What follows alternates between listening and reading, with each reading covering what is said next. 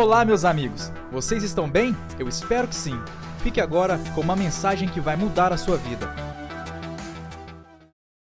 Quantos estão animados para ouvir a palavra de Deus? Aleluia! Quantos estão empolgados para receber a poderosa, incorruptível palavra de Deus essa noite? Glória a Deus. Irmão, você tem alguns segundos, eu vou te dar alguns segundos, alguns segundos para mudar a vida de alguém. Eu sei que muitos de vocês para enviar o link do culto nesse momento.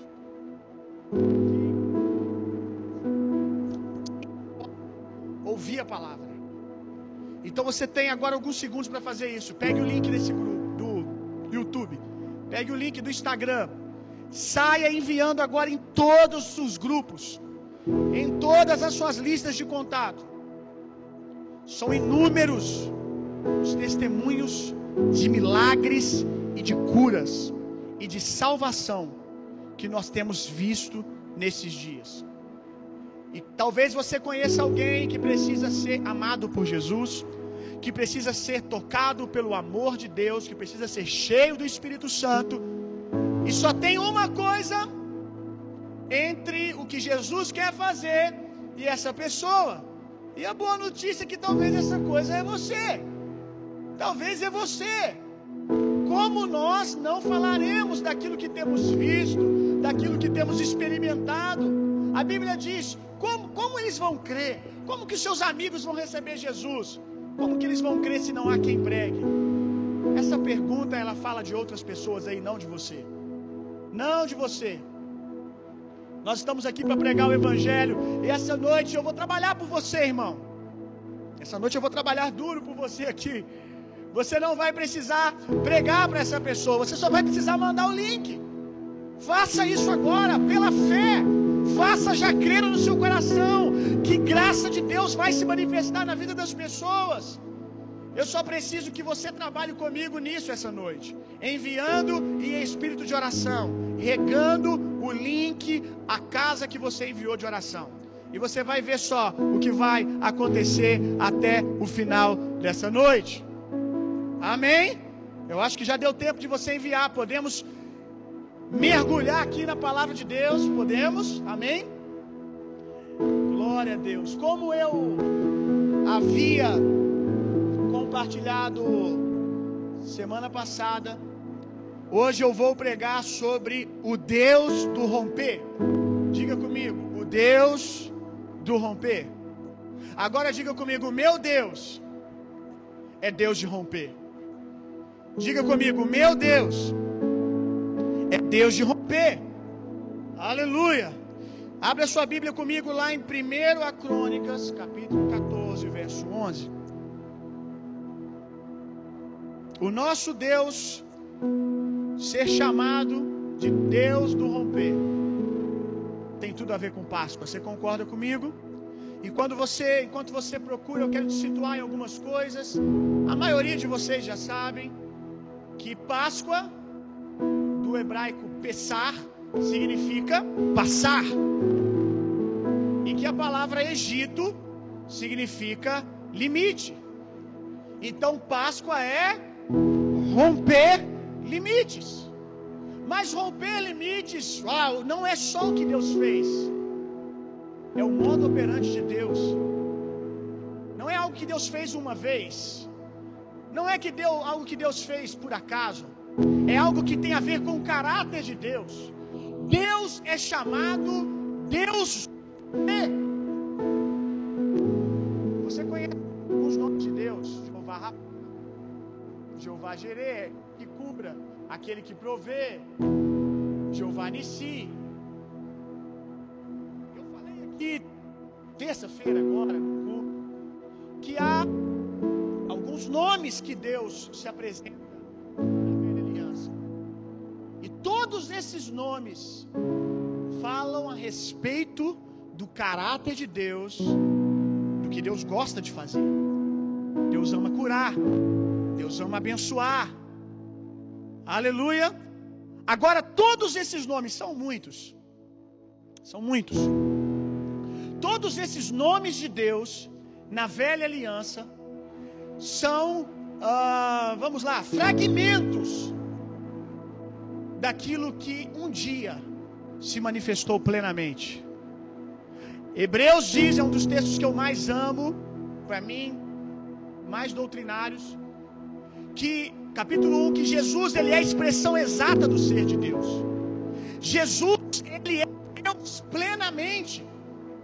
Ou seja, outrora, o escritor de Hebreus vai dizer: Deus falou por meio de profetas, Deus falou por meio de sacerdotes, Deus se revelou na velha aliança de inúmeras formas, de formas lindas, de formas poderosas, mas de maneira fragmentada. Em um tempo Deus era Jeová Rafá, em outro ele era Jeová Jireh. E esse quebra-cabeça foi sendo entregue. Já estamos pregando, irmão. Pega papel e caneta e vai anotando. Esses fragmentos eles foram sendo entregues. Esses quebra-cabeças foram sendo entregues. Eu quero dizer para você qual a imagem forma esse quebra-cabeça no final.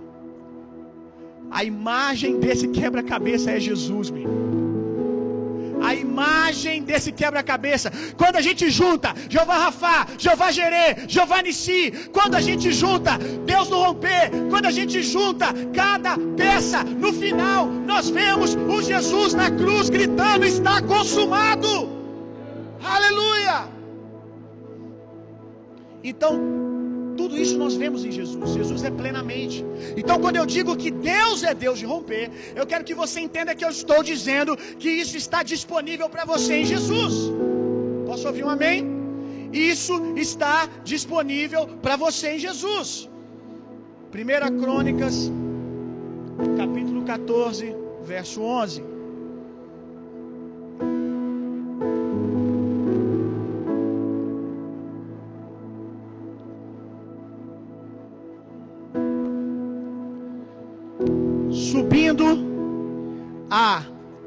Baal Perazim.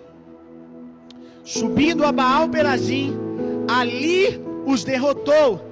E disse Deus, por meio, por meu intermédio, rompeu as fileiras inimigas diante de mim, como quem rompe as águas.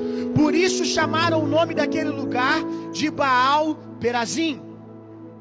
Davi ele se levanta e vai na direção dos filisteus. E diz aqui que ele vence os filisteus como um grande romper. Sabe? De repente. Aleluia. De maneira inesperada. Romper fala de algo inesperado, de um de repente.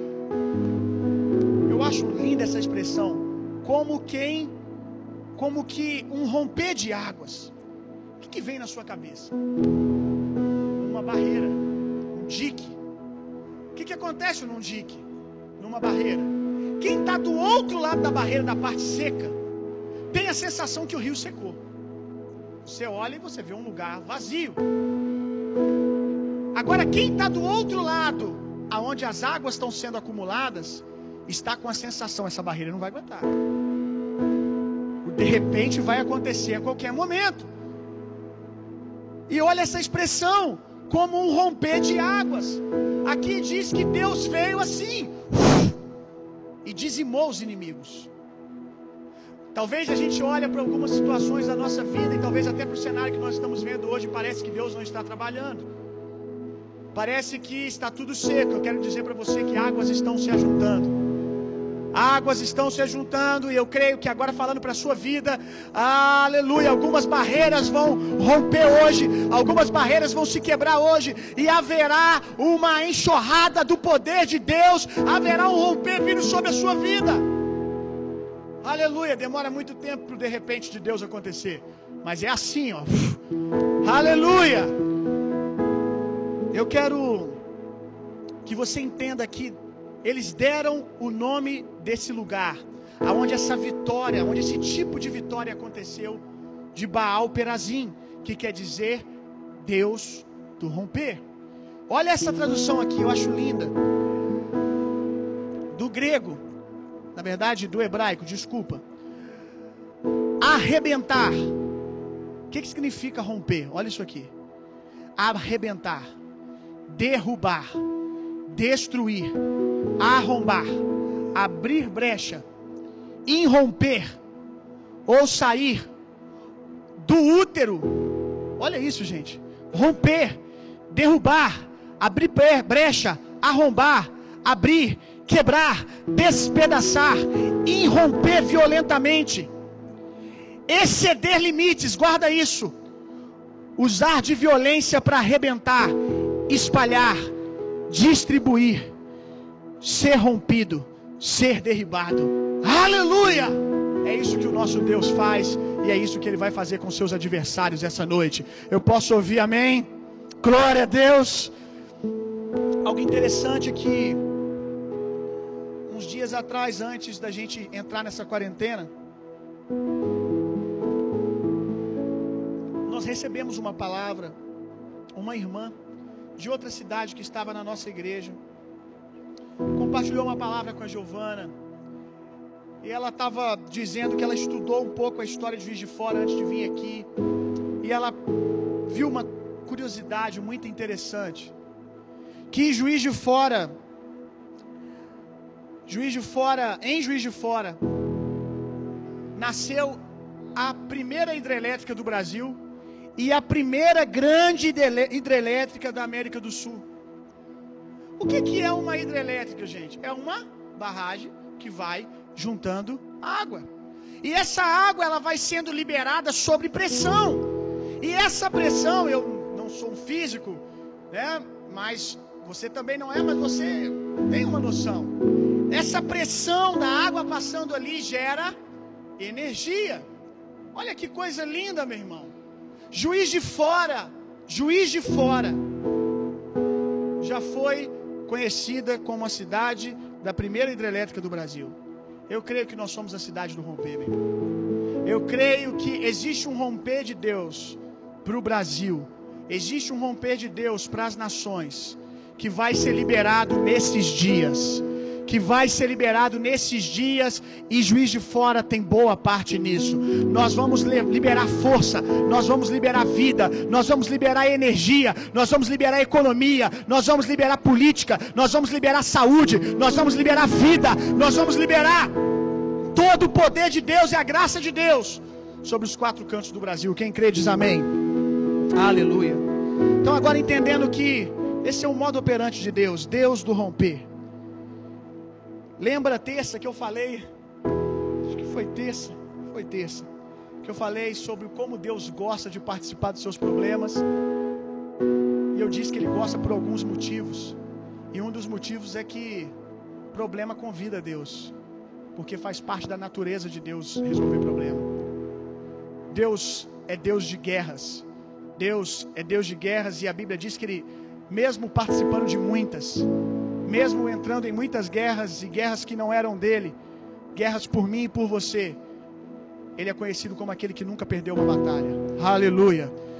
Vamos abrir a Bíblia, hoje é Páscoa, Êxodo capítulo 12. Êxodo capítulo 12. Nós vamos dar um mergulho muito profundo na palavra de Deus hoje. Êxodo capítulo 12, verso 1 em diante.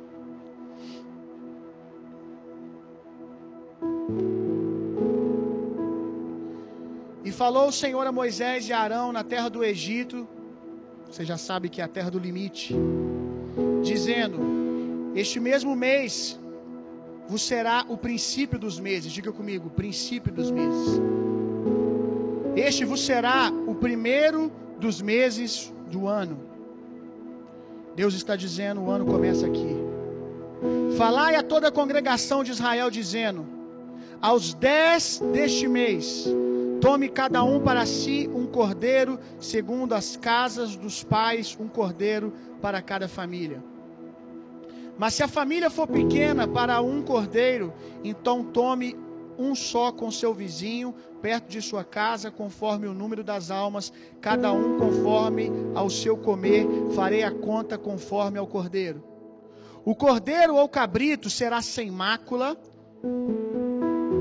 macho de um ano, a qual tomareis das ovelhas ou das cabras.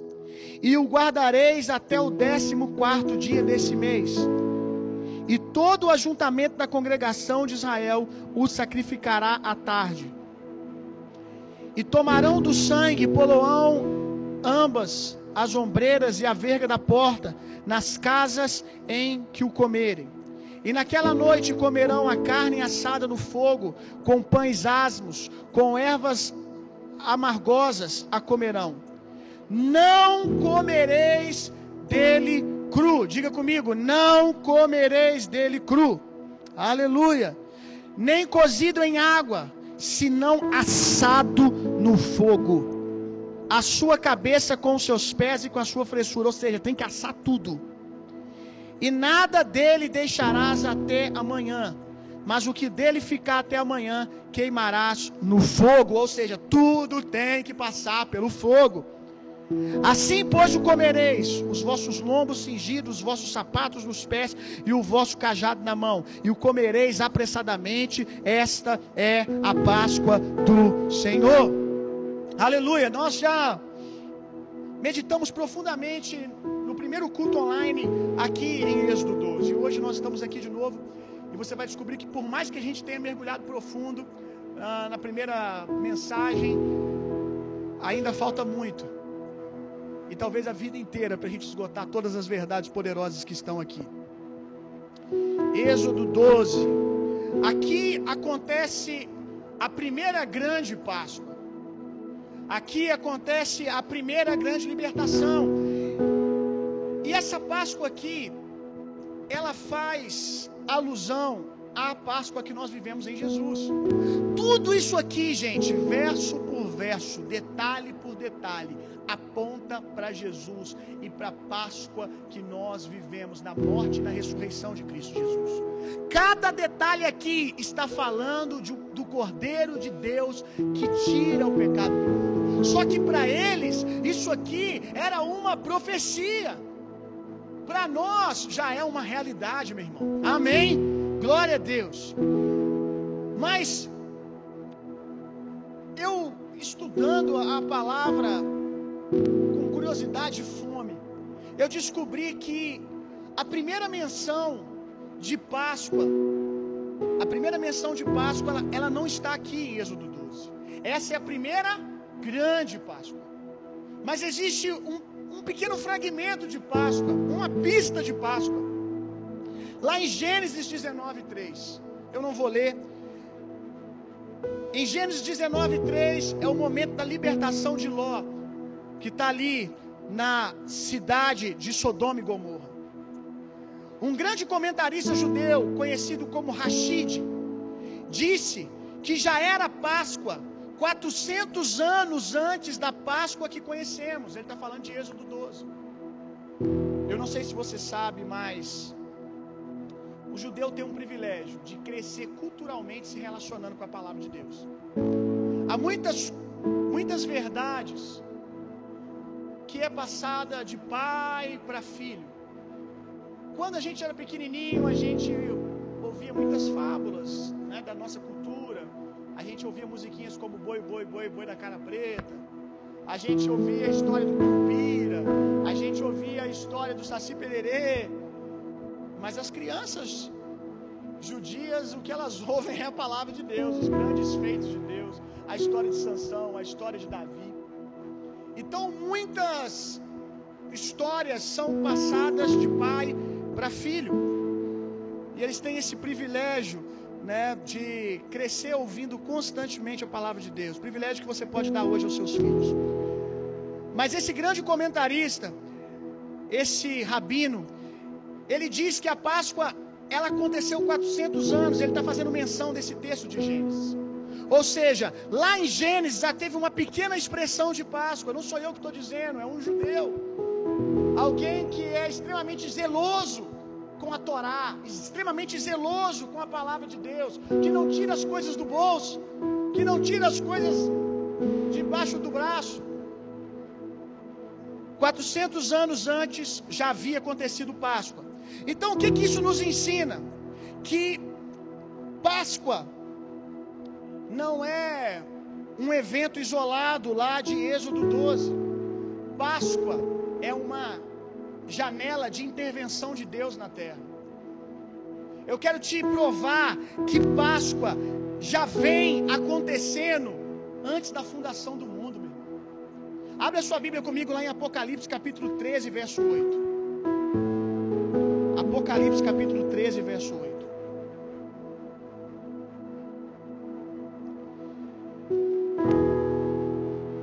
E adornaram todos os que e adoraram e adoraram-no todos os que habitam sobre a terra, esses cujos nomes não estão escritos no livro da vida. O cordeiro, preste atenção nisso aqui, em Apocalipse: o cordeiro que foi morto desde a fundação do mundo. Desde a fundação do mundo, antes que nós pisássemos aqui na terra, antes que nós fomos feitos por Deus, Páscoa já tinha sido anunciada. Páscoa, meu irmão, tem acontecido ano após ano. Porque Páscoa, como esses judeus aqui acreditam, Páscoa não é um evento, Páscoa é um lugar do favor e da graça de Deus no tempo. E nós vamos mais longe. Páscoa não é apenas um lugar, uma data no ano que Deus decide romper na terra, que Deus decide descer e se manifestar. Páscoa hoje nós entendemos que é uma pessoa. Páscoa é Jesus, meu irmão. Aleluia! Glória a Deus. O Sidur, que é um livro judaico, chamou Páscoa de o tempo da liberdade. O tempo da liberdade. Quando Deus criou o mundo, Ele criou um tempo de liberdade. Abra sua Bíblia comigo, Efésios capítulo 9.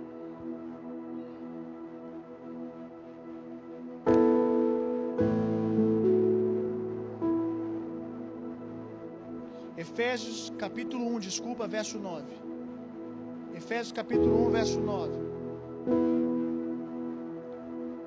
Descobrindo-nos o mistério da sua vontade, segundo o seu beneplácito, que propusera em si mesmo, de tornar a congregar em Cristo todas as coisas, na dispensação da plenitude dos tempos, tanto os que estão nos céus como os que estão na terra. Olha que coisa linda! O tempo da liberdade, meu irmão, a qual o livro Sidu chama a Páscoa, é a manifestação do mistério que esteve oculto. Cristo Jesus, a esperança da glória. Cristo é a nossa Páscoa. Enquanto os judeus esperam uma vez por ano um lugar no tempo, uma janela, aonde Deus se manifesta, manifestando o seu romper, a sua libertação no meio do seu povo. Enquanto eles esperam uma data, nós vivemos isso numa pessoa. Nós vivemos isso todos os dias em Cristo Jesus. Pelo menos deveríamos viver. Eu quero falar com vocês três manifestações, três níveis de manifestação de Páscoa. A primeira, eu estou falando agora. Anota aí. Anota as três. Páscoa para a terra. Coloca aí. Páscoa para a terra. Imagine Páscoa como a manifestação do romper de Deus, do Deus que rompe. Páscoa para a terra. Anota aí. Primeiro, Páscoa para a terra, Páscoa para você e Páscoa para os seus inimigos. Eu quero falar de três manifestações de Páscoa aqui: Páscoa para a terra, Páscoa para você e Páscoa para os seus inimigos. Páscoa para a terra é isso que nós estamos falando. Que uma vez a cada ano na Páscoa abre-se uma janela da visitação de Deus na terra. Abre-se uma janela onde Deus vem e manifesta libertação, poder. Essa janela, como eu disse, para nós está aberta o tempo todo, porque essa janela para nós é Cristo Jesus. Aquilo que para eles eles aguardavam uma data do ano, para nós é um lugar que nós entramos para nunca mais sair. A Bíblia diz: entremos ousadamente pelo novo e vivo caminho. Jesus ele vai dizer: Eu sou o caminho, a verdade e a vida. Para quê? Para o tabernáculo eterno, para o Santo dos Santos, para o lugar da habitação de Deus. Então, a, aquilo que eles esperam, uma janela abrir. E de fato, uma vez por ano, a gente está vendo muito forte isso, agora com relação à terra, essa intervenção. A gente está vendo que Deus está mexendo muita coisa. Se você ouviu a mensagem semana passada, você vai saber aonde Deus está e aonde Deus não está. Mas é fato que Deus está pisando na terra nesses dias, meu irmão. Aleluia.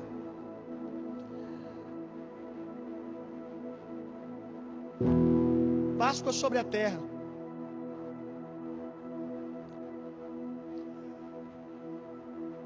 Por mais que o nosso calendário grego, o nosso calendário, o ano começou em janeiro. Eu não sei se você leu com atenção Êxodo 12. Mas Deus tem um outro calendário. No calendário nosso, o ano começou em janeiro e a gente está cabisbaixo e triste. Porque esses três meses que se passaram, a sensação é que nós temos é de ano perdido. A sensação é que nós temos que foi tudo jogado fora. Nós começamos o ano cheio de expectativa, porque vai acontecer isso, vai acontecer aquilo, e de repente a gente vê a, a, a, o, o, ano não vingar, as coisas não acontecerem, a gente dentro de casa numa quarentena. E talvez muitos de vocês estão frustrados. Mas Êxodo 12, que nós lemos, proclama uma verdade no início. Isso é uma, verdade para a terra. Deus está intervindo nesses dias. Deus está imprimindo o calendário dele sobre o nosso. Em Êxodo capítulo 12 começa dizendo: O começo do ano será agora. O começo do ano será a partir da minha Páscoa. Qual é o mês a qual Deus está falando que o ano vai começar? O mês de Nissan. O mês de Nissan é o primeiro mês do calendário de Deus. O povo judeu, eles têm dois calendários, dois calendários. Eles têm um que é o calendário civil, que eu acho que o ano deles começa ali por volta de outubro, setembro, alguma coisa assim. Posso estar totalmente errado. Mas eu sei que eles têm dois calendários. Esse calendário civil e um calendário espiritual. Qual que é o calendário espiritual? É o calendário de Deus. E a gente precisa aprender a observar esse calendário, meu irmão. Porque esse é o calendário pelo qual Deus se move. Nós também temos dois calendários: o calendário grego e o calendário espiritual. E no calendário espiritual, você leu aí agora que, lá em Êxodo 12, diz que o primeiro mês do ano é o mês da Páscoa, é Nissan. E o mês de Nissan significa mês do milagre. Nissan significa milagre. Eu disse para vocês que nós estamos num cenário que convida Deus para milagres, meu irmão. Para manifestações do poder de Deus. Então fique tranquilo, meu irmão. Se cumpriu aquilo que a gente tanto fala, né?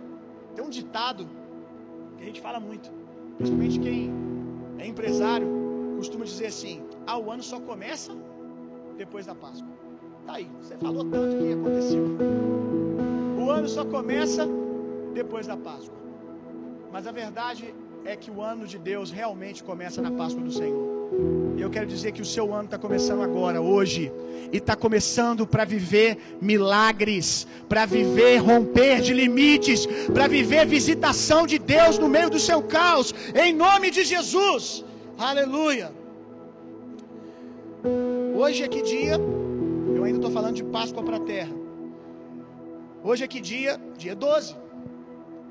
Dia 12, eu, eu, eu fico viajando né, nesses, nesses números, sabe? Porque aí quando eu olhei que Páscoa caiu no dia 12, eu. Êxodo 12. Uau! Êxodo 12. A nossa Páscoa bateu exatamente com a descrição de Páscoa na Bíblia. Dia 12, Êxodo 12. Aí se você apertar mais um pouquinho, Êxodo 12, 12. Êxodo 12, 12. Diz que na Páscoa, Deus vem e julga os seus adversários e afronta os seus inimigos e se estabelece como o único Deus. Uau! Aí se você quiser mergulhar um pouco mais comigo, vai para João 12. João 12, 12. João 12, 12. É a entrada de Jesus em Jerusalém. É a entrada triunfal de Jesus. É aquele momento a qual a multidão começa a gritar: Hosana, Baruch Rabá Rechem Adonai. Bendito é aquele que vem em nome do Senhor. Aleluia. E eu quero te dizer que isso aconteceu nesses dias. No dia 10 de Nissan, que foi domingo passado. Jesus entrava pelos portões de Jerusalém e acontecia algo nesse dia. No dia 10 de Nissan, era o dia que os judeus tinham por hábito ir no seu rebanho, preste atenção nisso, ir no seu rebanho para começar a procurar qual seria o cordeiro que ele ia apresentar a Deus como sacrifício na Páscoa. Eles iam para o seu rebanho e eles começavam a olhar. Qual é o melhor cordeiro que nós temos aqui? Qual é o mais perfeito? Qual é aquele que não tem mancha? Abria a boca do cordeiro, deixa eu ver a gengiva, levantava as pernas do cordeiro, vamos ver cada detalhe do cordeiro, e nós temos que achar no meio do nosso rebanho um cordeiro perfeito. Para que, que era esse cordeiro perfeito? Era o cordeiro a qual eles iam apresentar como sacrifício de Páscoa. Aí, bem nesse dia, aonde culturalmente os judeus estavam lá, procurando o seu cordeirinho perfeito, Jesus entra em Jerusalém. Jesus entra em Jerusalém, ele está dizendo o quê? Ei, o que vocês estão procurando chegou. Aleluia! Pouquíssimos judeus entenderam isso. Mas para testificar que estava escrito, muitos deles estavam lá gritando: Nós reconhecemos que tu és o Cordeiro de Deus, tu és aquele que o Senhor enviou. Baruch Rabá, Rechem Adonai, bendito é aquele que vem em nome do Senhor. E tem uma palavra profética, meu irmão, lá em Lucas.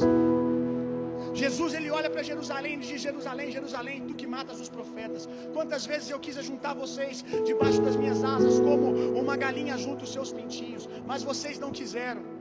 Agora vocês só me verão de novo, preste atenção nisso aqui. Agora vocês só me verão de novo quando vocês gritarem Baruch Rabá Rechem Adonai. Quando vocês confessarem que eu sou bendito e que eu sou enviado de Deus. Aleluia, meu irmão. Eu quero dizer que esse dia está chegando, meu irmão.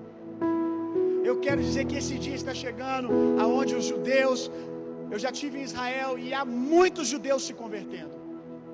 Há grandes igrejas messiânicas lá, grandes mesmo, com lindas estruturas. E eles já estão começando a dizer: Jesus é o Senhor. Aleluia. Glória a Deus. Jesus está vindo, meu irmão. Jesus está chegando. Uma outra coisa sobre Páscoa para a terra. Porque você precisa entender que Jesus não está vindo só para nós, meu. Jesus está vindo para a terra. Jesus está vindo, está vindo para trazer novos céus e nova terra. Amém? Uma outra coisa interessante, ainda em Jesus para a terra. No dia 11 de Nissan, que foi passado.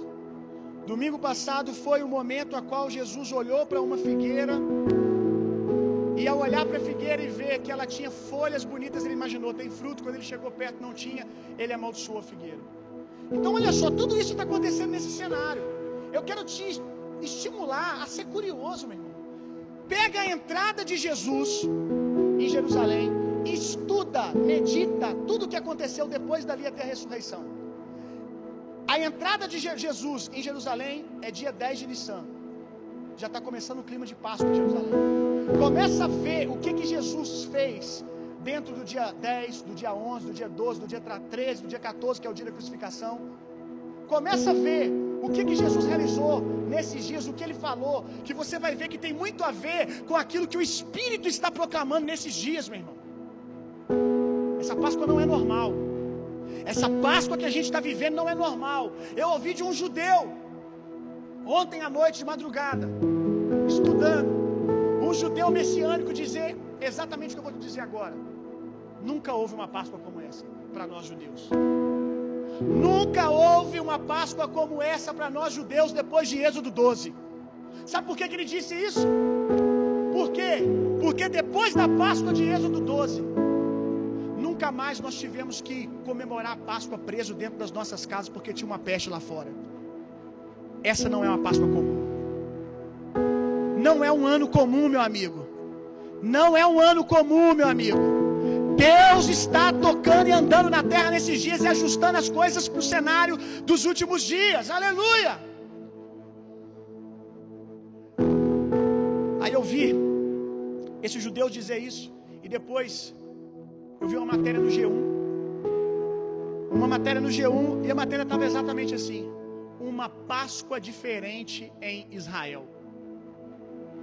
Uma Páscoa diferente em Israel. Quando eu cliquei, a matéria era sobre o cenário estranho. Porque Páscoa em Israel, meu amigo. Rapaz, se nós brasileiros a gente costuma fazer festa na Páscoa, você acha que um judeu faz o quê, meu amigo? Você acha que é clima de velório? É festa? É uma grande manifestação de alegria. Só que é um clima estranho em Israel, segundo a matéria, porque não há ninguém na rua. As pessoas estão celebrando Páscoa dentro de suas casas, exatamente como Êxodo 12. Aleluia, meu irmão. E elas estão celebrando como? Êxodo 12 diz: celebrem a Páscoa, mas vestidos, porque qualquer momento romper vai acontecer, qualquer momento vai ser hora de sair para a terra prometida. Quem pegou, pegou, meu amigo. Uh! Aleluia. Voltando onde eu estava aqui, Jesus. Jesus ele olha para a figueira e ele amaldiçoa a figueira no dia 11 de Nissan. Ele amaldiçoou a figueira por quê? Porque ela era fake. Era uma fake news. Quando chegou perto, não era bem o que estava sendo vendido. E Jesus amaldiçoou a figueira. E nós estamos vendo nesses dias tudo aquilo que não está plantado em Jesus está sendo abalado, está secando. Somente a igreja que foi plantada em Jesus, nos princípios elementares da palavra de Deus, no partir do pão, no temor do Senhor, na oração, é que está sobrevivendo agora, meu irmão. Somente a igreja que não foi plantada nas grandes plataformas, nas grandes estruturas, não que isso seja ruim, mas isso não pode ser o nosso, o nosso fundamento. Nós estamos vendo e veremos ainda nos próximos dias muita coisa secar, meu amigo. Aleluia. Ponto 2. Páscoa para você. Tem Páscoa para você. Até aqui nós falamos um pouco da Páscoa que Deus está manifestando para todo mundo. Agora eu quero falar de Páscoa para você. Você já parou para pensar como era a mente de um hebreu ali em Êxodo 12. Você já parou para pensar? A maioria desses hebreus, eles cresceram ouvindo uma coisa: Egito é um limite que vocês não passam. A maioria daqueles hebreus nasceram naquele contexto. Eles nasceram como escravos. Diga comigo para você não se perder. Os hebreus nasceram como escravos. Então, você tem que mergulhar em como um hebreu pensava naqueles dias. Quando de repente vem um libertador, vem um Moisés, que nós sabemos que é um tipo de Cristo, é uma manifestação de Jesus, aponta para Jesus. Quando vem um libertador ele diz: Deus vai fazer algo, preste atenção nisso aqui, gente. Deus vai fazer algo, e o algo que Deus vai, vai fazer, ele deu o nome de Pessar. Uau, gente, Deus é muito intencional. Deus ele quebra fortalezas na nossa mente. Ele, eles cresceram a vida inteira. Quantas vezes eles falaram Egito, meu? Alguém perguntava onde você mora? Eu moro nos limites. Onde é a sua casa? Limite. O que, que você é? Escravo. Ah, mas. Não, você é escravo, mas um dia você pode ser livre. Não, não a gente. Não a gente, porque a gente está no Egito. O Egito é um limite, ninguém passa dali. Não existe vida pós-Egito. Eles cresceram sendo oprimidos por essa mensagem. Qual é o tipo de mensagem que tem oprimido você, meu irmão? O que que você ouviu até aqui? O que que você tem ouvido? O que que na sua infância você ouviu que criou uma crença limitante para você? Que você diz: "Ah, todo mundo pode viver isso, mas eu não consigo". Para mim é impossível. Qual é o tipo de Egito que se criou na sua mente, meu? Eles tinham dele, eles tinham os deles, o Egito deles. E o Senhor vem por meio de Moisés. Eu chego a ver senso de humor em Deus. Moisés, bota o nome disso aí. Bota o nome disso aí, já que, já que os deuses desse mundo estão gritando que o Egito não cai, que o Egito é uma muralha, que ninguém passa o Egito. Então faz um favor para mim, bota o nome na minha festa de passar. Eu disse para você, Êxodo 12, 12. Páscoa é Deus afrontando os inimigos dele. E Deus está dizendo para você hoje: é hora de passar os seus limites. Quando eu vejo imagino né, essa mente do hebreu, eu vejo que é muito parecida com a mente de muitos cristãos. Vou te dar uma imagem para você pegar o que eu quero dizer. Já viu aquela aquela imagem do elefante grandão, 5, 4 toneladas, no circo, amarrado em um toquinho? Quem já viu essa imagem? Um elefante gigante, com uma corrente, do tamanho da corrente do seu cachorro, com um toquinho. Aí a gente olha para aquela imagem fala: por que, que esse elefante não simplesmente vira a cabeça e vai embora? Olha o tamanho desse elefante, não tem corrente que daria para segurar esse bicho. Mas ele fica ali. Por quê? Porque desde pequeno, quando ele ainda era um elefantezinho e aquele toquinho e aquela corrente realmente podiam segurar, foi colocado sobre ele aquela corrente, ele cresceu. Quando o bebezinho tentando sair não conseguia, até o dia que ele desistiu. Só que ele cresceu, só que ele não sabe disso. O diabo não quer que ele saiba dessa verdade. E infelizmente, isso é o que acontece com alguns, alguns filhos de Deus. Aquilo que você chama de grande adversário, para Deus é só um toquinho. Aquilo que você chama de Egito, limite, para Deus é só um toquinho. Agora você tem que decidir ficar com aquilo que Deus pensa, crer que aquilo que Deus está dizendo sobre você essa noite é mais verdade do que aquilo que você ouviu desde a sua infância. Quando eu imagino essa imagem do elefante com um toquinho, sabe o que, que me vem à cabeça? Uma frase que os cristãos usam muito, eles pegam a, a, a fala de Paulo e eles dizem assim: irmão, isso aí infelizmente é o meu espinho na carne. Eu imagino isso aqui. Eles pegam a história de Paulo eles dizem: quando você os confronta, quando você diz, cara, Jesus tem algo melhor para você, quando você os exorta, Jesus tem algo melhor. Cara, você pode viver sem essa porcaria, você pode viver sem essa pornografia, você pode viver sem essa dependência química, você pode viver sem isso, você pode viver sem essa depressão. Aí ele diz assim: Não, esse é meu espinho na carne. Olha, é um espinho. Ele mesmo diz que é pequeno, mas está me segurando. Eu quero te dizer que essa noite Deus está te convidando a romper esses limites, a quebrar o governo desses espinhos, a quebrar esses toquinhos e liberar você para o novo de Deus, meu irmão. Aleluia. Glória a Deus.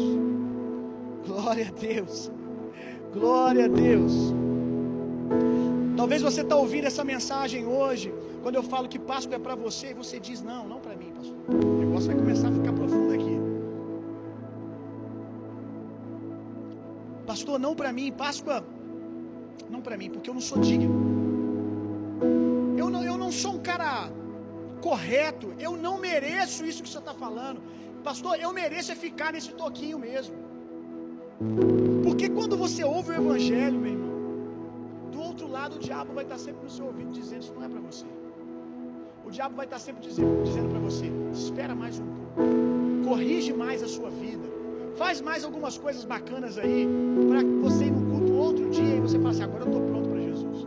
O diabo sempre vai dizer para você que a mensagem do Evangelho não é sua, que não está falando de você. Mas eu vou te provar que fala de você.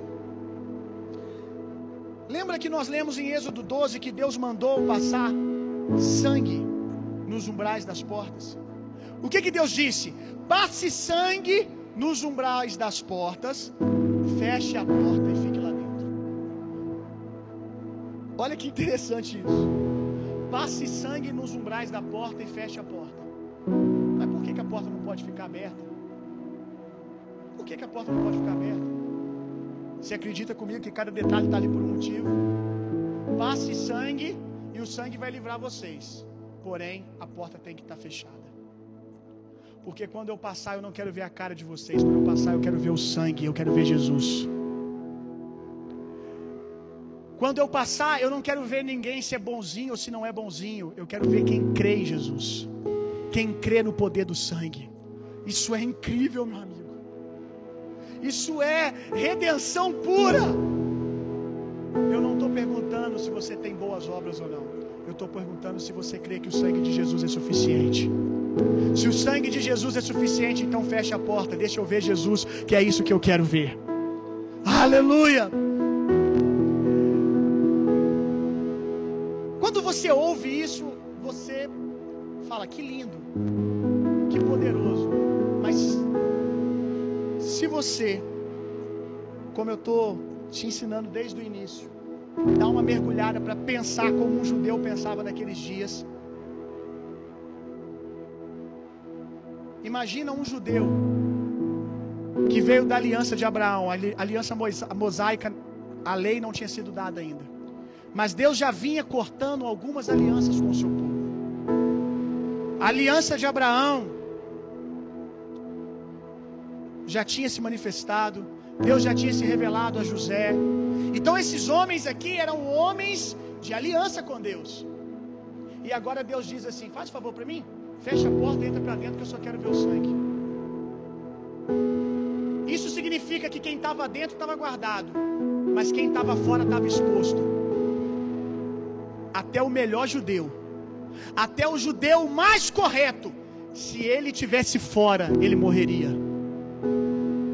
Até o judeu que mais levou a sério a, a, a, a lei que, por mais que a lei não tinha sido dada por Moisés, a lei que era passada, passada culturalmente, de pai para filho, os valores do reino, o judeu que mais fosse correto, se ele tivesse do lado de fora, ele morreria.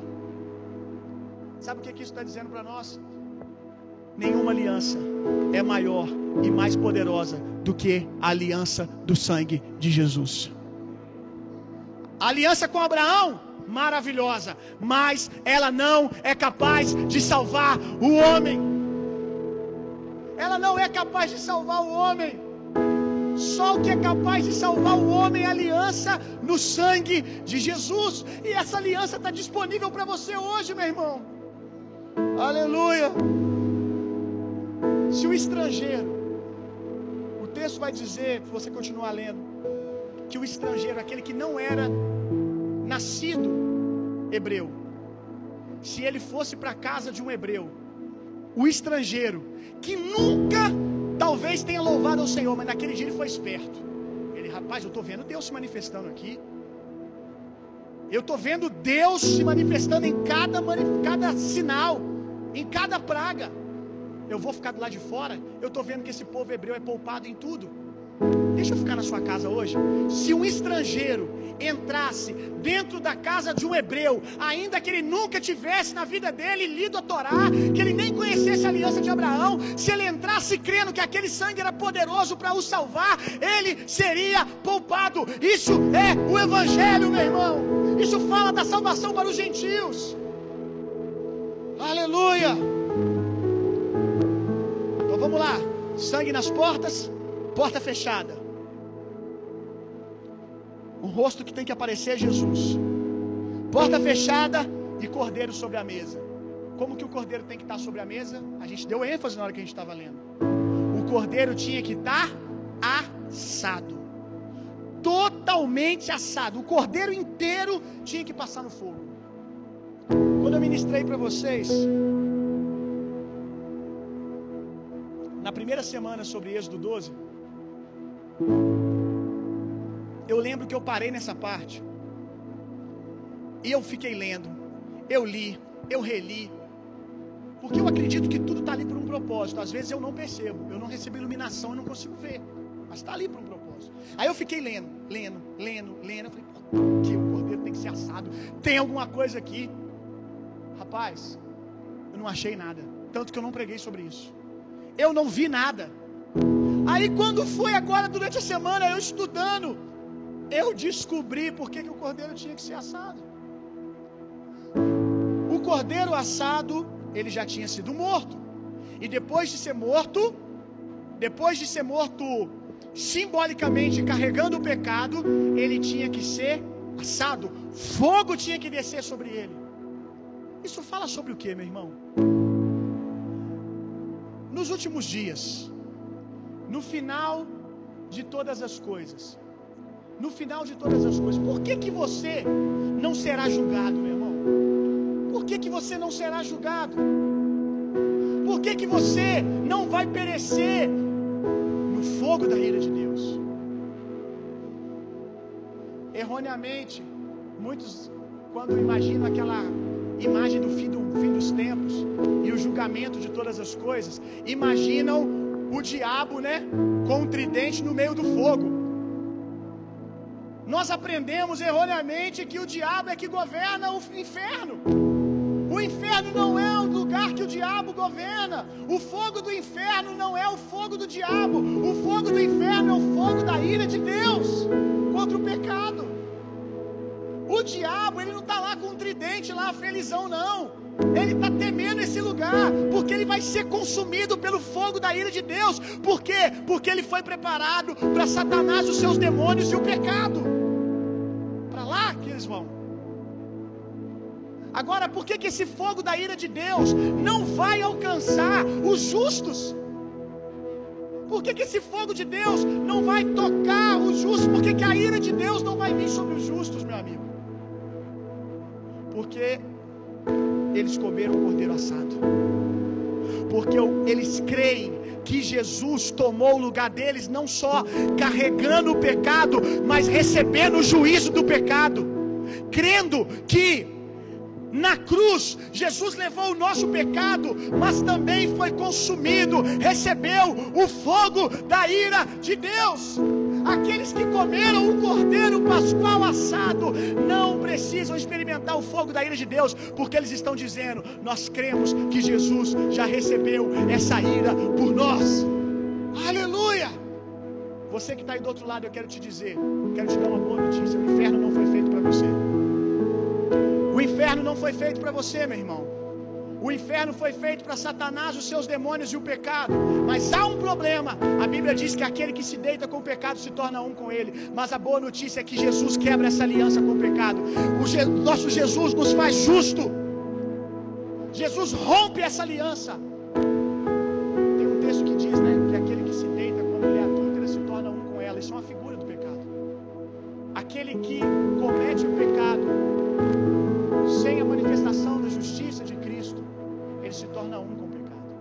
Jesus vem e anuncia o divórcio, aleluia. Jesus vem e anuncia a separação do homem com o pecado. Glória a Deus. Só vai para esse lugar Satanás, os seus demônios, o pecado e, infelizmente, aqueles que ainda estão casados com ele. Deixa Jesus vir e quebrar todas as suas velhas alianças. Deixa Jesus vir manifestar sobre a sua vida a aliança superior, a aliança do sangue. Glória a Deus. Então Páscoa é sobre você, meu irmão. Páscoa é para você, doente, cansado, desanimado. Ele mesmo disse: Eu não vim para os sãos, eu vim para aqueles que estão doentes. Eu não vim para os salvos, eu vim para aqueles que precisam de um Salvador. E se você hoje precisa de um Salvador, eu quero dizer que Jesus já se apresentou por você. Creia em Jesus e você será salvo, tu e a sua casa. É interessante que o cordeiro não era só para um, o cordeiro era para a família inteira. A salvação que você tem hoje, em nome de Jesus, vai se estender sobre a sua casa inteira. Páscoa para os seus adversários. Aleluia. Escreve aí, Páscoa para os seus adversários.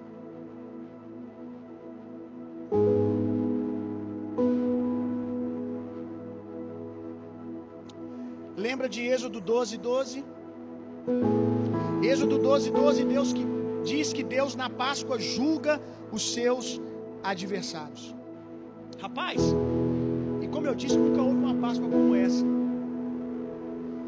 Nessa Páscoa, Jesus não poupou nem o coelho, meu amigo. Nessa Páscoa, tudo foi julgado. Você já viu uma Páscoa onde o coelhinho ficou tão esquecido e o ovo de Páscoa ficou tão esquecido como nesses dias? Rapaz, a minha mãe, ela estava procurando, tentando comprar um ovo de Páscoa na última hora para dar um chocolate pro Tito. E rapaz, não acha. Os mercados que a gente está acostumado a ver lotado de ovo de Páscoa. Quem não comprou nos grandes mercados que o Carlson tá aí, investiram um pouco esse ano, né? Tinha, mas investiram um pouco, né? Trabalha em mercado. Se você não comprou nos grandes mercados, as mercearias não acreditaram na Páscoa do Coelho esse ano. Porque esse ano foi a Páscoa do Cordeiro. Esse ano foi a Páscoa do Cordeiro. Eu quero dizer que esse ano estava mais fácil você achar um cordeiro para assar e comer com a sua família do que comprar um coelho. Coelho não, né? Um ovo de coelho. De coelho não, de Páscoa. É porque é uma confusão, né, gente? É uma confusão coelho que bota ovo, é uma confusão. Mas Deus está julgando os seus adversários. E eu quero dizer algo para você. Páscoa, na agenda de Deus, ela dura sete dias. Nós estamos no ápice, ressurreição de Jesus. Mas Páscoa na agenda de Deus, ela dura sete dias. Ela começou quarta, ela vai terminar quarta. Então, até quarta-feira, você vai ver Deus julgando muito dos seus inimigos.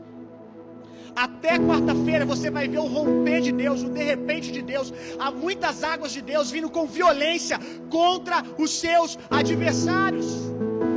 Contra todo principado e potestade que tem se levantado contra a sua casa, contra a sua família. Eu quero te dizer que eu creio que vem um romper de Deus vem um derramar, uma enxurrada do poder de Deus que vai varrer a porcaria desse vírus para longe da nossa nação nos próximos dias. Até quarta-feira, meu amigo. Aqueles que se levantam contra o nome do Senhor serão julgados. Aleluia. 2 Coríntios 11, 25. 2 Coríntios 11, 25. Hoje é ceia, né, irmãos? Nós vamos ceiar daqui a pouco. E a verdade é que a ceia que nós comemoramos hoje, todo mês, é a ceia da Páscoa. Sabia disso? A ceia que nós comemoramos hoje, todo, todo, mês, todo mês, é a ceia da Páscoa. A ceia que Jesus comemora com seus discípulos ali, antes de ser morto, era a Páscoa. Agora, pastor, por que, que a gente comemora todo dia? Rapaz, você nem, todo mês, você não entendeu ainda? Não era nem para ser todo mês. Jesus disse toda vez que se reunirem. Eu sei que a natural, o pão e o vinho, a gente não come toda vez que a gente se reúne. Mas eu quero acreditar que toda vez que você se reúne em nome do Senhor, você está comendo pão e vinho. Toda vez que nós nos reunimos como igreja, é hora de celebrar Páscoa. Por quê?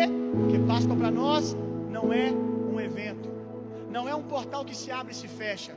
É céus que se abriram sobre Jesus, estão abertos sobre os justos todos os dias da vida deles. Aleluia. Lá em 1 Coríntios 11, 25, no finalzinho, vai dizer: Fazei essas coisas, anunciai. Deixa eu abrir aqui, deixa eu ler junto com você. 1 Coríntios 11, 25. Aleluia. Semelhantemente também, depois de cear, tomou o cálice, dizendo: Esse é o cálice do Novo Testamento no meu sangue, da nova aliança no meu sangue. Fazei isto todas as vezes que bebedes em memória de mim. Anunciais, porque todas as vezes que comerdes este pão e bebedes este cálice, preste atenção, anunciai a morte do Senhor até que ele venha. Toda vez que vocês comerem do pão e beberem do cálice, anunciai. A palavra anunciai aqui, no original, ela é muito interessante e muito poderosa. A palavra anunciai no original é a palavra do grego, anota aí, catangelo. Catangelo. Catangelo anunciai. Quando nós lemos aqui, quando vocês comerem do pão e beberdes do cálice, anunciais aqui no original é catangelo. Essa palavra catangelo não foi uma palavra que Jesus inventou aqui para compartilhar algo com seus discípulos na hora da ceia. Não aqui, né, lá na primeira ceia. O apóstolo Paulo está apenas repetindo. Não foi uma palavra que Jesus tirou ali da hora, que Jesus criou, que Jesus trouxe como uma revelação, algo totalmente novo. Essa palavra já existia. Assim como a palavra apóstolo, assim como a palavra eclésia, a palavra catangelo era uma palavra conhecida por aqueles que andavam em Roma. Catangelo era a proclamação que um arauto fazia. O que é um arauto, pastor? Talvez você não está ligando o nome à pessoa, mas você já viu um arauto. Sabe aqueles filmes medievais? O imperador, o rei, ele escreve algo e ele vai entregar esse algo para o arauto. O arauto ele vai chegar na praça. O arauto ele vai chegar no lugar público. O arauto vai subir no lugar alto porque ele quer que todo mundo ouça. Ele vai abrir a proclamação do imperador e ele vai catangelo. Ele vai catangelo, ele vai proclamar, ele vai anunciar. Então, quando um judeu que convivia no Império Romano ouve Jesus falar assim: quando vocês comerem do pão, quando vocês beberem do cálice, catangelo, eles não entenderam só de maneira rasa como a gente anunciar. Tem todo um contexto cultural qual estava inserido. Tem toda, todo um contexto que traz um outro peso. A gente precisa ler a Bíblia pensando como um judeu. Quando é sobre um romano, pensando sobre como um romano. Com a cosmovisão correta. Aí quando o, o judeu que vive no Império Romano ouve Catangelo, ele abre o olho na hora. Uh, o que, que ele está falando aqui, meu amigo? Não é um negocinho de anunciar, tipo, fale, proclame a morte do Senhor. Catangelo, catangelo, não é uma sugestão. Pega aqui. Catangelo não é uma sugestão. Catangelo não é, ah, eu vou dar uma opinião aqui. Catangelo é um decreto. Catangelo é um decreto. Quando o arauto lê está escrito, ele está munido pela autoridade do imperador. Se alguém não respeita o arauto, se alguém não não cumpre o que está escrito na, no anúncio, no catangelo, na proclamação, ele está contra o imperador. Ele está em desobediência, ele pode inclusive ser preso porque aquilo é um decreto, está com carimbo, com o selo do imperador. Ele tinha um anel e ele carimbava ali com a marca registrada dele. Então, quando Jesus chega para os seus discípulos e diz: Olha só, quando vocês forem comer do pão e do vinho, catangelo, proclame. Agora você sabe que catangelo é um decreto. Então, qual é o decreto? Qual é o decreto? Proclame a morte do Senhor. O que, que aconteceu na morte do Senhor, meu amigo? O que, que aconteceu na morte do Senhor? É isso que nós celebramos na ceia. Agora vem comigo.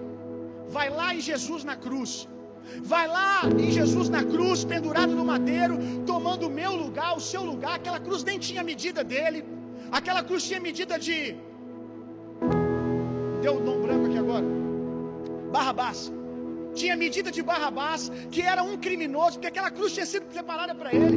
Aquela cruz tinha tamanho de, tinha um tamanho de um criminoso, tinha um tamanho de um ladrão, de um pecador. Jesus teve que ser esticado para caber naquela cruz. Aquela cruz não era de Barrabás, ela era minha, ela era sua. E Jesus naquela cruz, aleluia, ele olha e a sua última fala é catangelo decreto. Jesus nos chama para ser arauto, porque ele foi o primeiro. Jesus ele está na cruz, esticado ali, e ele dá um suspiro, ele arranca a força e ele diz: Está consumado. Ei, ei, ei, ei.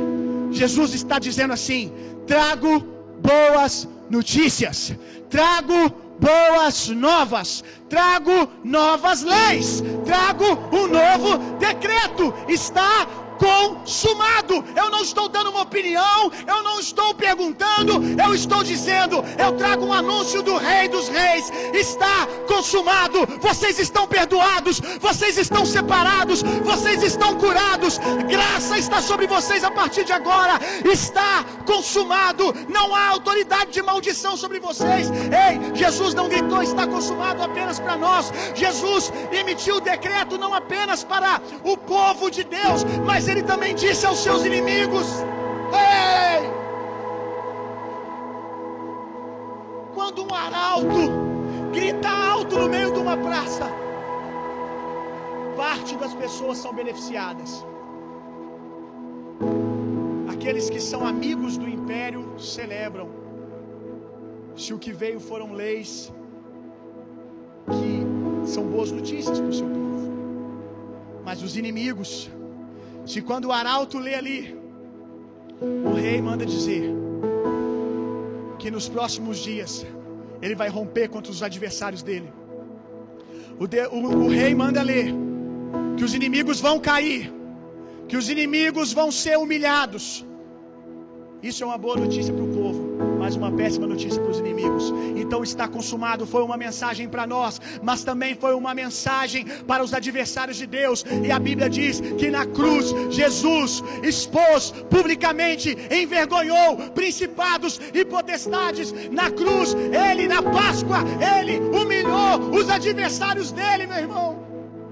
Ele, ele eliminou o maior de todos os adversários, a morte. A morte não tem mais autoridade para nos separar eternamente de Deus. Nem a morte, nem a vida, nem principados, nem potestades, nenhum poder, nenhuma criatura, nem altura, nem profundidade, nada poderá nos separar do amor que está revelado em Cristo Jesus. Catangelo está consumado é um decreto, é uma lei, e todos precisam se submeter. Jesus na cruz estava dizendo: trago boas notícias do Rei, trago novas leis, a mesa virou. E aí, meu irmão, vai continuar preso no toquinho? Ah, meu irmão, olha o poder dessa mensagem.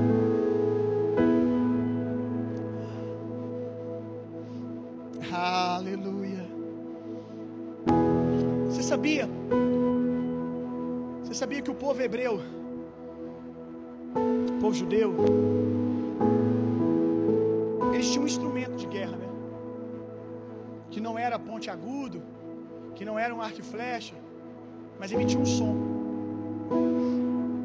É o chofar. O chofar, aquele chifre de carneiro.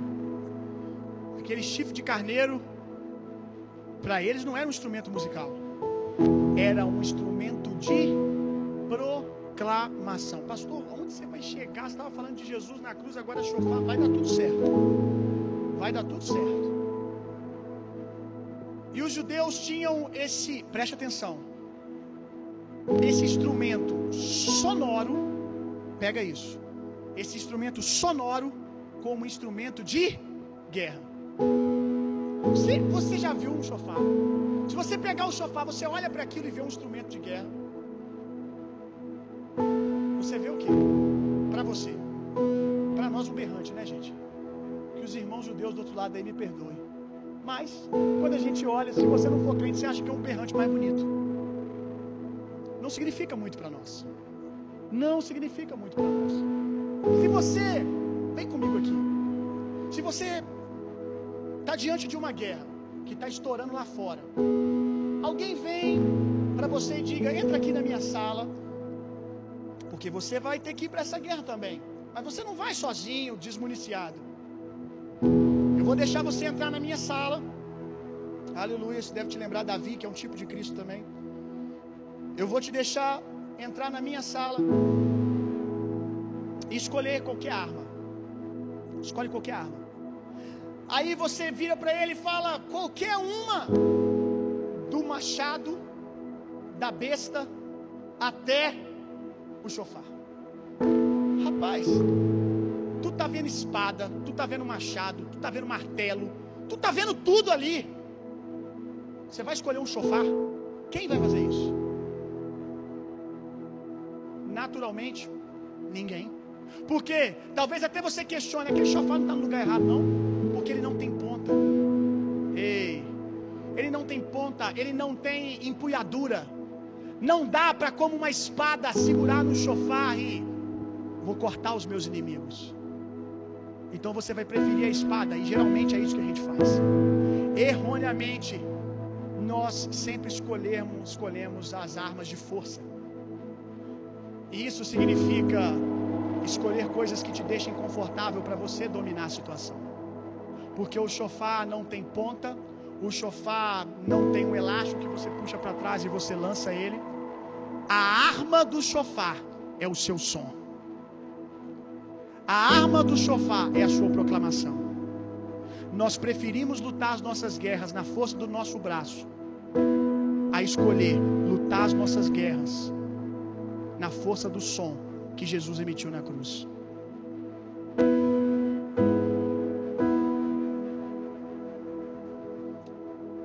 O povo judeu era normal, você já leu várias vezes.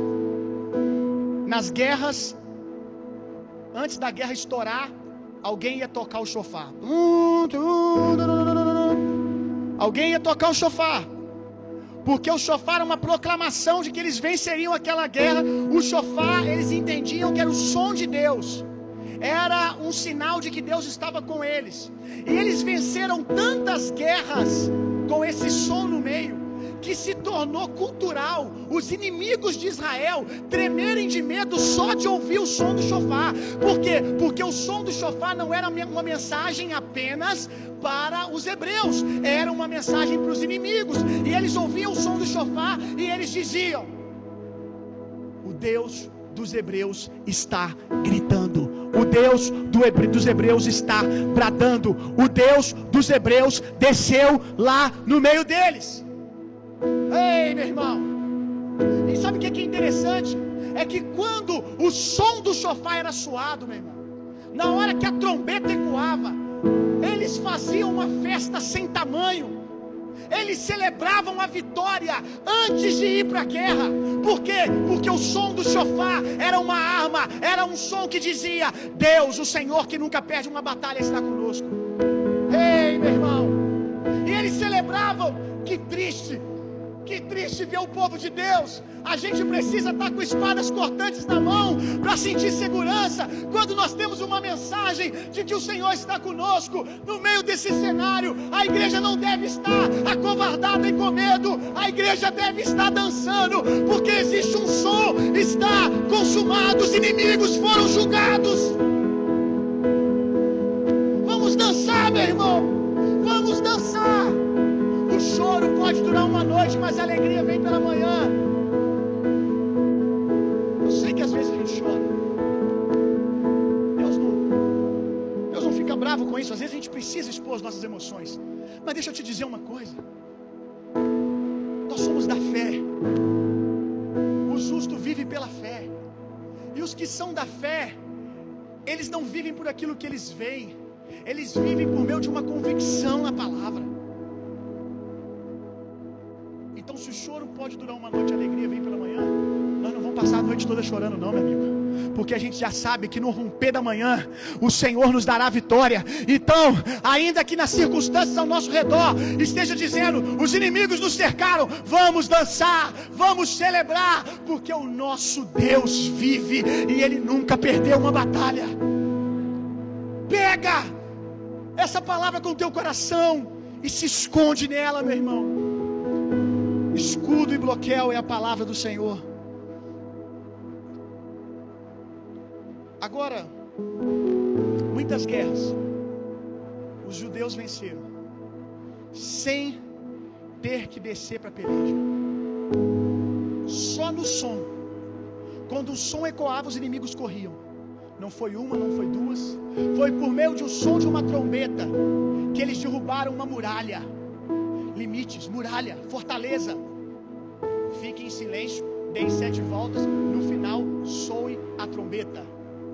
Fique em silêncio, só abra a boca de vocês para proclamar o que Deus está dizendo. Dias como esse, se você não pode abrir a sua boca para proclamar o que Deus está dizendo, é melhor você ficar em silêncio, porque senão, quando você fala errado, você aumenta o tamanho da muralha.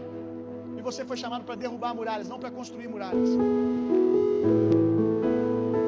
E eles iam ali andando sete dias.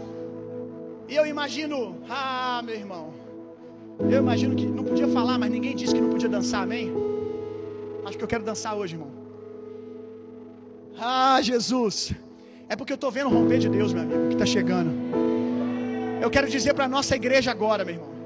Preparem-se, fiquem trocados com a roupa pronta. E agora não estou falando apenas da, da volta do Senhor. Já está chegando a hora de nós voltarmos, hein?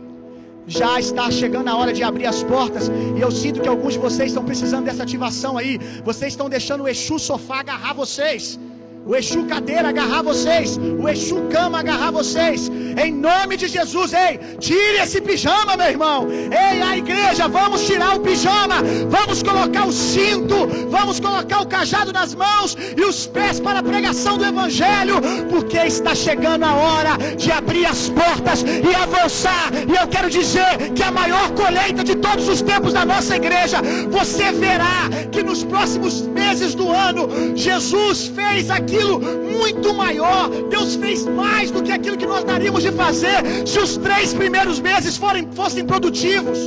Por quê? Porque nós entremos, nós entramos no lugar de descanso com Deus. E aqueles que descansam em Deus produzem mais do que aqueles que estão agitados. Ah, Jesus! Aleluia! Vamos, meu irmão, vamos! Troque essa roupa, tire esse pijama. Eu oro por um romper do poder de Deus sobre a vida da nossa igreja. Uma ativação, novos dons sendo liberados, novos dons sendo liberados. Que aqueles que estão com os dons retidos, que eles rompam, que eles rompam e que uma estação poderosa do seu chamado e ministério comece. Bote uma roupa, bote uma roupa, igreja. Aleluia. Eu fico aqui imaginando que eles não podiam falar, mas eles podiam dançar. O povo de Deus é festeiro. Por que, que o povo de Deus é festeiro, gente? Porque a gente é igualzinho a Deus. E Deus é festeiro. Você já viu um Deus que, para cada dia do ano, quase ele bota uma festa? Tudo é festa. Tudo é festa. Deus é festeiro. Triste é o diabo. Triste é o diabo, meu irmão. E a igreja cristã precisa aprender isso. Deus é festeiro. Tudo Deus faz festa. Tá entrando no Egito, tá saindo do Egito é festa. Quando chegar lá é festa também. No meio do caminho é festa também. Eu imagino eles em volta da muralha. E alguém falava assim: fala nada não, hein? Aí, irmão, mas pode dançar, né? E eles ficavam dançando. A alegria do Senhor é a nossa força. A alegria do Senhor é a nossa força. Ficavam ali dançando, proclamando o poder de Deus. E aquilo foi juntando força. E esses dias eu creio, aleluia! Aleluia, fique em silêncio, deixa as águas juntarem, aleluia, meu irmão. E sete dias eles ficaram. Eu preciso falar, eu preciso falar, eu preciso liberar, eu preciso dizer o testemunho que está dentro de mim, daquilo que Deus tem, Deus tem feito, daquilo que eu tenho visto, daquilo que eu tenho ouvido. Espera aí, junta as águas, junta as águas, porque Deus é Deus de romper. Junta as águas a igreja. Nós estávamos, aleluia, fluindo com uma violência linda como igreja, mas nada se compara com o juntar das águas desses dias, meu amigo. Quando nós sairmos daqui, eu quero dizer que quando nós abrirmos a porta, não vai sair apenas um irmão, dois irmãos, vai sair um jorrar de Deus, vai sair um romper de Deus. Nós estamos muitos dias calados, meu irmão. E quando abrir a nossa boca, vai sair um grande grito de libertação, e todas as muralhas vão cair em nome de Jesus. O chofar está sendo tocado.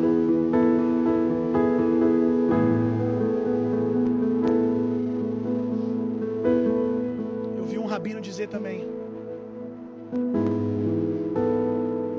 Muito bacana o que eu vou te dizer agora. Eu vi um rabino dizer que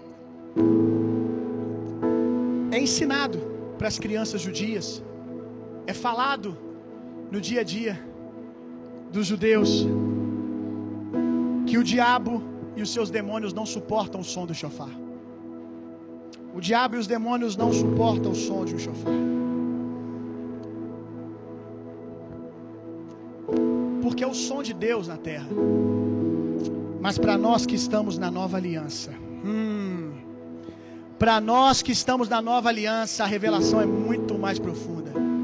Para nós que estamos na nova aliança, nós sabemos que o diabo não teme o som do chofar apenas porque é o som de Deus, a voz de Deus. Mas porque o chofar é feito de chifre de carneiro, e carneiro é o cordeiro velho. O som do chofar é um som de um cordeiro morto. Som do chofar faz o diabo tremer de medo, porque o som do chofar é estar consumado. Nós não precisamos tocar um instrumento de chifre. O nosso chofar foi tocado na cruz. O cordeiro morto falou. O cordeiro morto falou. E quando ele falou, ele gritou: Seus inimigos estão julgados. Está consumado. 2 Coríntios 10, 4. Aleluia! Vamos derrubar muralhas. 2 Coríntios 10, 4. E eu quero derrubar algumas agora. 2 Coríntios 10, 4. Porque as armas da nossa milícia não são carnais. Não é espada cortante, não é flecha, besta.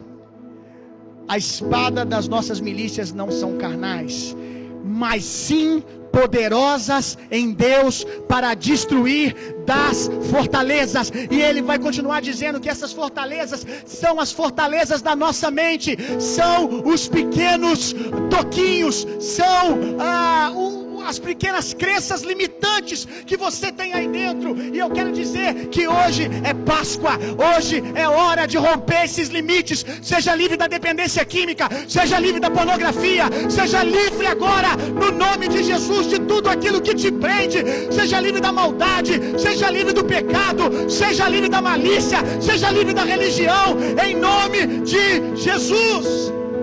Barreiras caindo agora aquilo que estava diante de você e você falava, é intransponível, não dá para passar. Caiu agora em nome de Jesus. Caiu agora em nome de Jesus. Seja livre, seja livre. Qual guerra você precisa vencer? Qual muralha você precisa transpor? Qual limite está diante de você? Ele gritou: Está consumado. Você não precisa gritar hoje está consumado. É mais do que isso. Você precisa gritar hoje. Eu creio que está consumado. Eu creio na obra redentora de Jesus. Hoje você precisa liberar um grito que está preso na sua garganta. Libere um grito do seu coração. Eu creio e creia, meu irmão. Creia, porque se você crê, você verá a glória de Deus. Aqueles que creem essa noite verão a glória de Deus. É Páscoa, o túmulo está vazio e o trono está ocupado. Ei! Aleluia!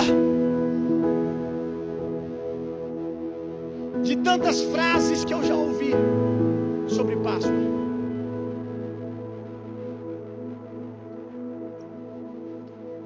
Uma das que eu gosto muito não é de um pastor, não é de um evangelista, é de uma celebridade, de um cantor. Um dia Bonovox entrou dentro do túmulo de Jesus, olhou e disse: Então foi aqui que a morte morreu. Aleluia! Então foi aqui que a morte morreu. Uma outra declaração que eu gosto muito de Páscoa, agora de um pastor, para você não achar que eu só ouço, ouço os cantores. Hernandes Dias Lopes, todo ano eu acho que eu falo essa frase. O túmulo de Jesus, vazio, é o berço da igreja. O túmulo de Jesus, vazio, é o berço da igreja. Toda mensagem da igreja está centrada numa coisa: Páscoa. Jesus morreu e ao terceiro dia ressuscitou. E naquele túmulo vazio, no dia que a morte não pôde segurar, no dia que a morte perdeu a sua força, que os aguilhões dela foi, foram quebrados, junto com Jesus subindo aos céus, nasceu a igreja. E Efésios, Efésios disse que o mesmo poder que ressuscitou Jesus dentre os mortos é o poder que opera na igreja. Existe poder de ressurreição em você. Existe poder de ressurreição disponível agora. A Giovana narrou um dos momentos que eu acho ímpar. Quando as mulheres chegam e encontram o túmulo vazio. E o anjo tem que dizer para elas: por que, que vocês procuram aqui, no meio dos mortos, aquele que vivo está? Essa mensagem é a mensagem para a igreja. Como assim, pastor, para a igreja? Tem muito crente que, por mais que não assuma, parece se relacionar com Jesus morto, porque o culto deles não tem vida, a vida deles não tem vida, e você se torna semelhante a tudo aquilo que você adora. Quem adora um Jesus morto se torna um cristão morto, apático. Quem adora um Jesus ressurreto manifesta a ressurreição. Aquelas mulheres, elas foram no túmulo com perfumes para limpar, cuidar do corpo de Jesus. Perfumes fala de adoração. Elas foram para o túmulo para adorar um Jesus morto, mas elas não sabiam que Jesus estava vivo. Eu quero te convidar a com seu coração queimando começar a adorar um Jesus vivo, meu amigo. Se você adora um Jesus vivo, ressurreto, vida vai jorrar de você para todos ao seu redor. Aleluia.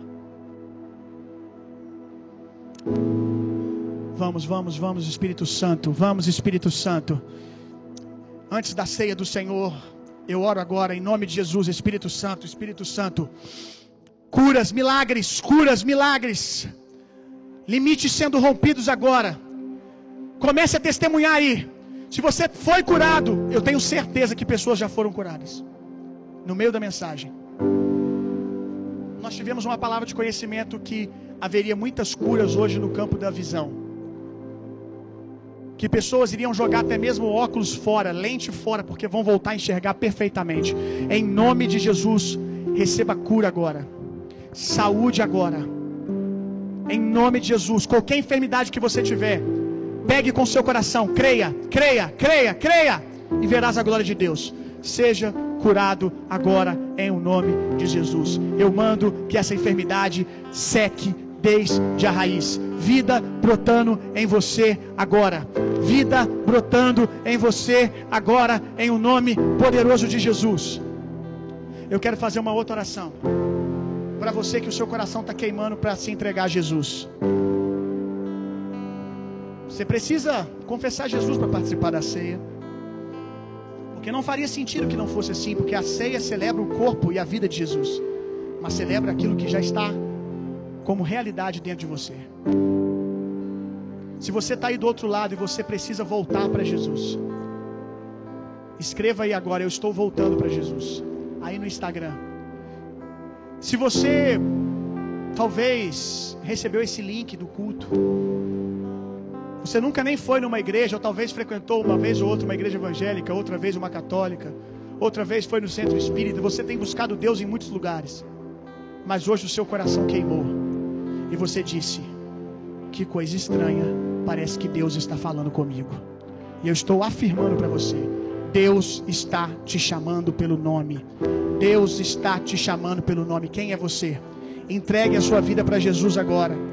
A Bíblia diz que aquele que confessar Jesus dentre os homens, Deus, o, Jesus o confessará diante de Deus na eternidade. Se você não sabe, pastor, se eu morresse hoje, eu não sei se eu, se eu iria para o céu, se eu iria para o inferno. Eu quero que uma convicção nasça no seu coração de que você foi separado para a vida eterna com Deus. E essa convicção vem quando você se rende a Jesus. Eu quero tirar você hoje das garras do pecado, das garras da perdição eterna. E eu quero fazer isso pregando o Evangelho para você. Que está tudo pronto, é só você crer. Creia, diga no seu coração agora: Eu entrego a minha vida para Jesus. Se tem pessoas aí entregando a vida para Jesus, comece a escrever: Eu estou voltando para Jesus, eu estou entregando a minha vida para Jesus, porque nós vamos orar por você e algo vai acontecer. Já tem pessoas aí, Will? Glória a Deus. YouTube já tem pessoas, Instagram já tem pessoas vindo e reconhecendo a salvação de Jesus. E eu quero te dizer uma coisa, meu irmão. Eu não estou falando só de futuro. Eu não estou falando apenas de no futuro você estar eternamente com Deus. Eu estou falando de salvação agora também, de viver uma vida andando com Jesus a partir de hoje, de viver o reino de Deus na terra. O reino de Deus na terra. Ressurreição não é sobre ser ressurreto com Jesus um dia, é sobre ressuscitar com Ele quando você crê em Jesus como seu Senhor e Salvador. Confesse Jesus aí, meu irmão. Temos algumas pessoas já? Amém. Glória a Deus. Coloque a mão no seu coração. Você que está se entregando a Jesus, coloque a mão no seu coração. Eu quero orar por você. Tem testemunhos de cura também. Se alguém foi curado de qualquer enfermidade física, escreva aí para que a gente louve ao Senhor. Coloque a mão no seu coração. Você que está entregando a sua vida para Jesus ou voltando para Jesus. Em nome de Jesus. Receba agora uma convicção. O Espírito de Deus selando a sua decisão agora. O Espírito de Deus no seu espírito dizendo que você é filho de Deus. Todo medo indo embora. Todo sentimento de separação de Deus indo embora agora. Em nome de Jesus, receba agora a convicção. Receba agora a aceitação. Em o nome de Jesus. Em o nome de Jesus uma convicção de que você é amado e de que você é salvo. O seu nome a partir de hoje está escrito no livro da vida. A partir de hoje a sua vida pertence a Jesus e ninguém pode arrancar ela dele. Em nome de Jesus, que Deus abençoe você. Glória a Deus. Se tiver testemunhos de cura, por favor, fale conosco. Temos um testemunho. Sandra voltando para Jesus no YouTube. Tem pessoas aqui no Instagram. Seja bem-vinda, Sandra. Olha pra gente aí os nomes das pessoas que estão voltando. Ei, irmão. Se você está voltando para Jesus hoje, se você está voltando para Jesus hoje, está aceitando Jesus como seu Salvador, como seu Deus, eu quero pedir que você vá no nosso Instagram, arroba bem-vindo à igreja, vá lá no inbox e mande para gente, eu entreguei a minha vida para Jesus. Por quê?